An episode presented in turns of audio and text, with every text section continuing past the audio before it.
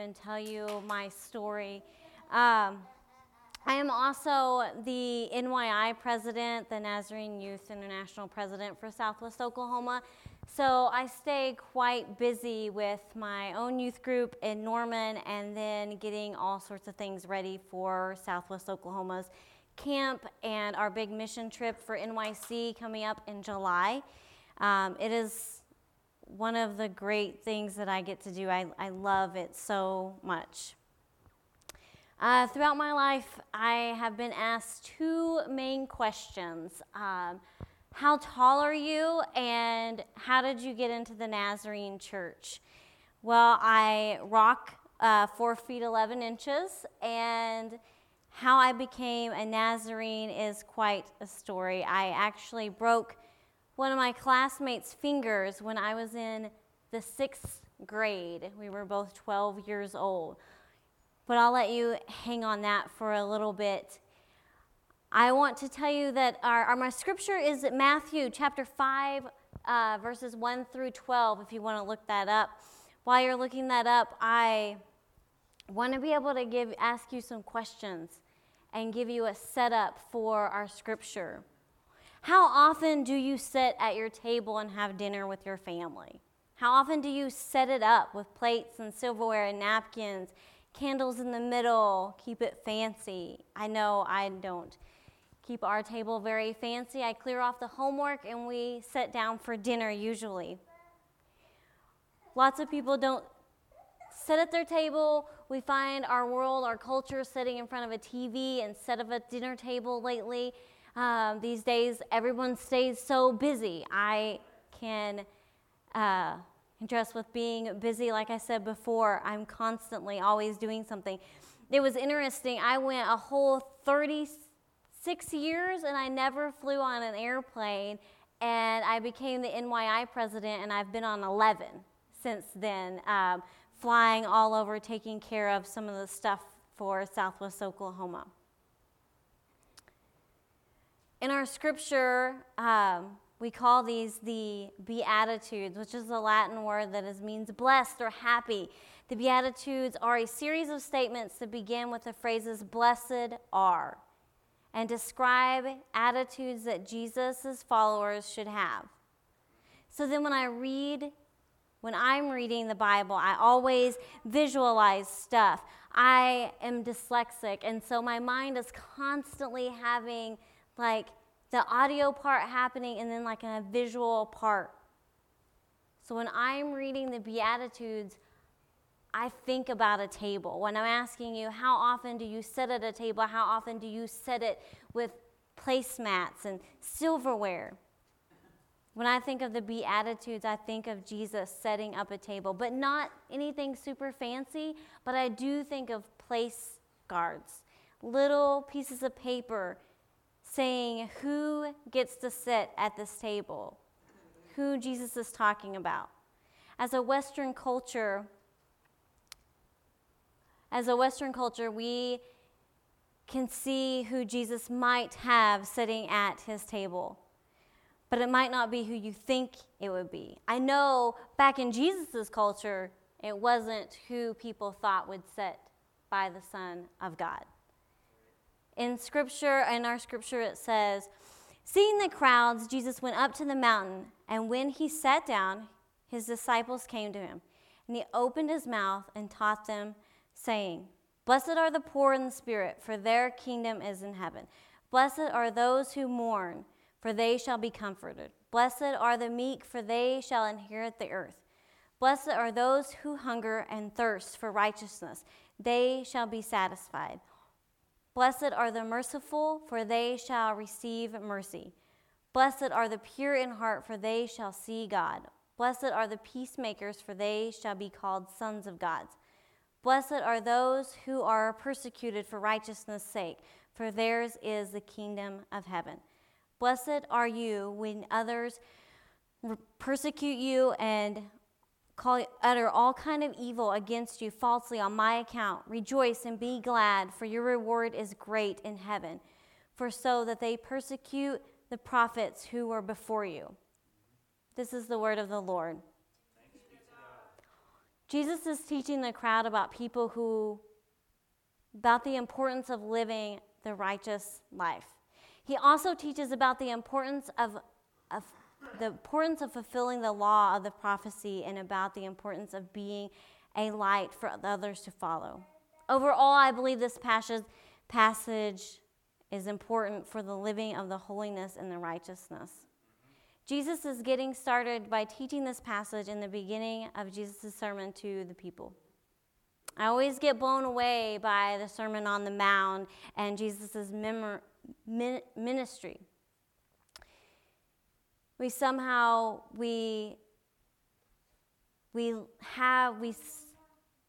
see rules, and Jesus sees people that need mercy and righteousness.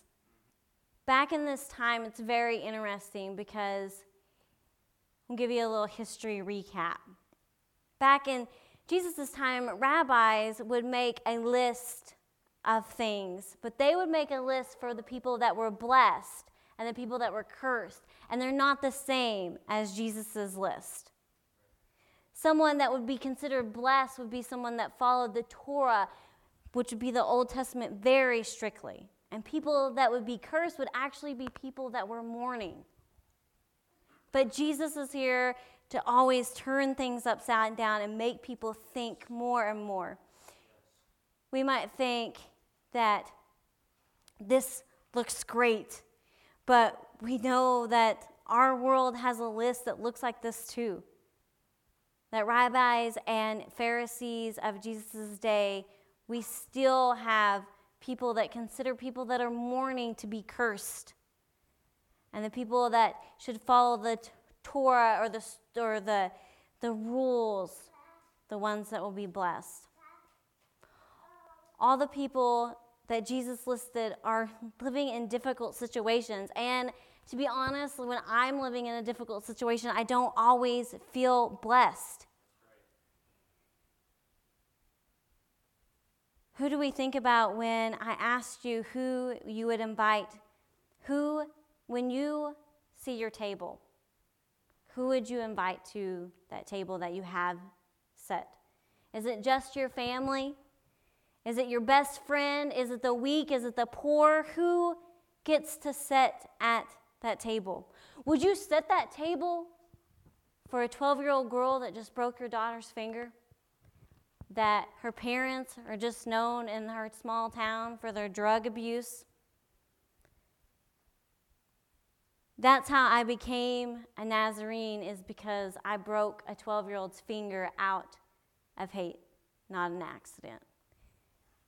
We'll back up some. And I was just a baby, and I was born in the hospital. I was born addicted to opiates because my mother was addicted to drugs. And as I grew up in this household, I had an older sister named Katie, and I was the middle child, and then my youngest brother was named Curtis. All with K's. I never understood that. Just makes it harder to get onto your children. When I was younger, my father was arrested multiple times for beating me and my mother and my sister. My mom's parents took care of us so much that I asked my mother one day, "Can that lady with the red hair come and play?" And that was my mother. That's how much time I spent with my family. We moved a lot because my dad never kept a job, and we never really had a car. What I can remember of them. On November 7th, 1990, my whole family was in our house. It was in a trailer, and it was cold that night, and our house caught on fire.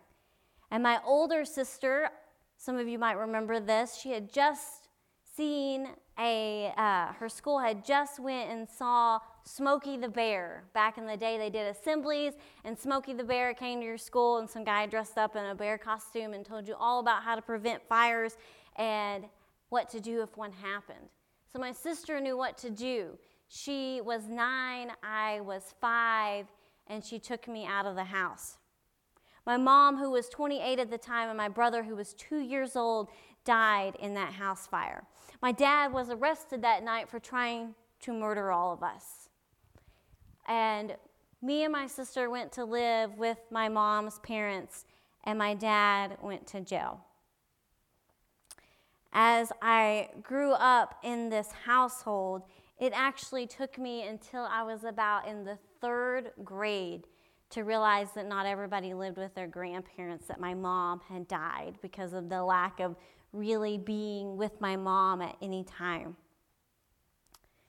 As I grew up, my sister was 4 years older than me, so by the time I became 12 years old, she was really in her teens, and she developed a drug habit just like our parents had. And she spent most of her time yelling and screaming and beating me just like our parents had. And one day I met a girl named Ashley Keeling at our small school. I was from Stratford, Oklahoma. I don't know if you know where that is, very far from here, and it's a small town, doesn't even have a stoplight.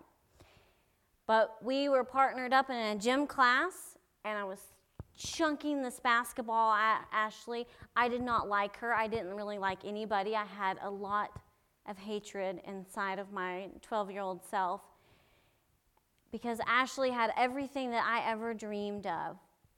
A mom, a dad, a sister that didn't beat her. She even has a brother. And I was jealous of everything that she had. And I threw the basketball and jammed her finger. And as she complained about it, I grabbed it and pulled it to the side and felt it snap in my hand. So I broke her finger, and I'll never forget that day. It's been over 20 years, and every time I tell the story, the hairs on the back of my neck stand up to think that such hatred lived inside of me. But that family, of course, as a mom now, I can totally see Ashley. They had to take her to the emergency room to get her finger fixed, and her mom clearly stated, "Stay away from that girl. We don't want you to be friends with her." That's understandable. But what I didn't know about Ashley and what made us completely different is that Ashley had grew up in a Nazarene church in Pauls Valley. And she had gone to church all her life. She went to Sunday school, and she was just entering the youth department. And she told her mom, "I don't think we should stay away from her. She's so sad. I think she needs Jesus." And if Ashley was here to tell the story, she would tell you how many times she called my house and hung up, and how nervous she was to be obedient to Christ, to call me and ask me if I wanted to come to church. When she invited me, I really didn't want to go. I had no want to. In fact, I didn't know anything about Jesus or God other than that they were mixed up in cuss words. That's the only time I ever heard about Jesus and God was in my house was through cursing. But I didn't want to stay at my house because I was getting beaten there. My sister was always getting in trouble for being on drugs, and it was just awful there. So I went to church, and I hung out, and these people, I didn't just go. These people came and picked me up twice on Sunday and Wednesday. Anytime the doors were open, really, they were churchgoers, and now they were taking me to church anytime the doors were open. And like I said, it's been over 20 years, and these people now are the godparents of my 2 boys. They treat my boys like their grandchildren. They go to my church. They paid for me to go to camp, Extravaganza, NYC, all the things. And it was quite the struggle. I started going to church with them when I was 12, and I didn't accept Jesus until I was about 16. I'm sure that was hard for them to see me struggle with trying to figure out what this church stuff was.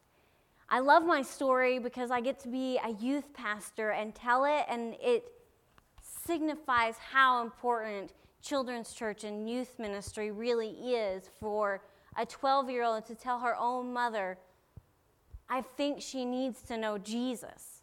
Can we take her to church? Like, that's such a big deal for a 12-year-old to say. Yes.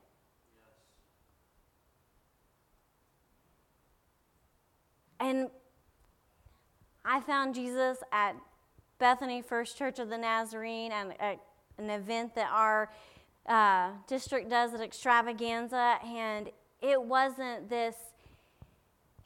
this, our pastor would preach these brimstone and fire sermons. And when you grew up in a house that I grew up, and when hell was talked about in sermons, I just always thought to myself, I live in hell. So I'm not for sure if the one you're talking about is the same one I live in, but I could probably withstand it because I live in one daily. That's how I felt. And when I was at Extravaganza, this preacher came and told a story of a God that wanted me for who I was as a child of Christ, to love me. And that changed my whole perspective on Christ, and I gave my life up. But of course, my life didn't end up being very easy. It wouldn't be very long after I was saved that one night my sister came home very just strung out on drugs, yelling and screaming, and a lot of times I would try to put her to bed so my grandparents wouldn't wake up, and it wouldn't be this whole big thing. I love softball. I'm a big OU softball fan, and I played softball in high school. So I had a softball bat in my room, and trying to put my sister to bed and her getting back up and yelling and screaming, and in the hustle of the fight, she grabbed my softball bat and swung it and hit me in the back and caused quite a bit of damage. I was like coughing up blood, and it was just awful. And that night, I made a decision and ran away from my house, from my grandparents' house. And I lived in my car and did my junior and senior year pretty much, sleeping on people's couches and sleeping in my car and taking showers in the school gym and things like that.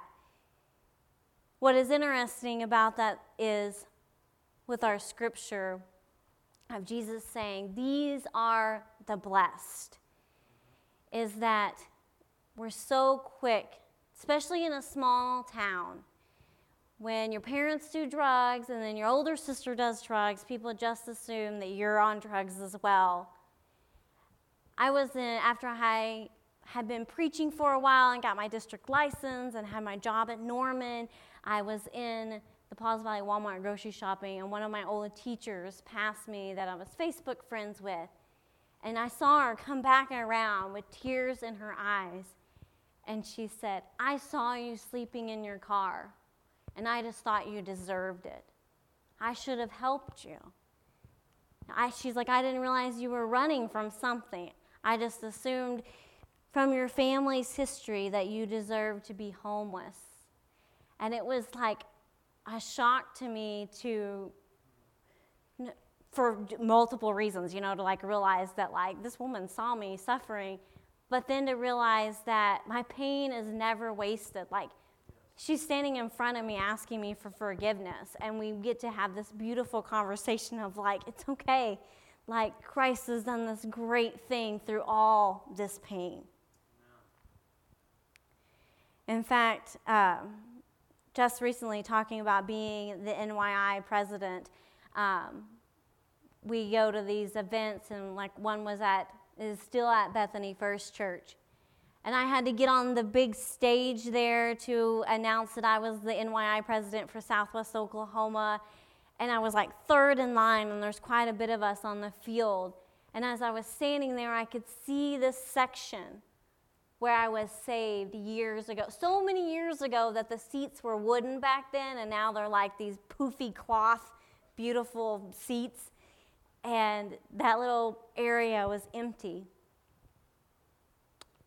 And it just tears me up to think that it's just a surreal moment to be able to remember, like, it's not about me. It's so about Christ and all the things and about his story through me. I once was such a broken, lost soul that got saved that now gets to stand on this really cool stage and make sure that all these kids in Southwest Oklahoma have a chance to find the Jesus that saved me.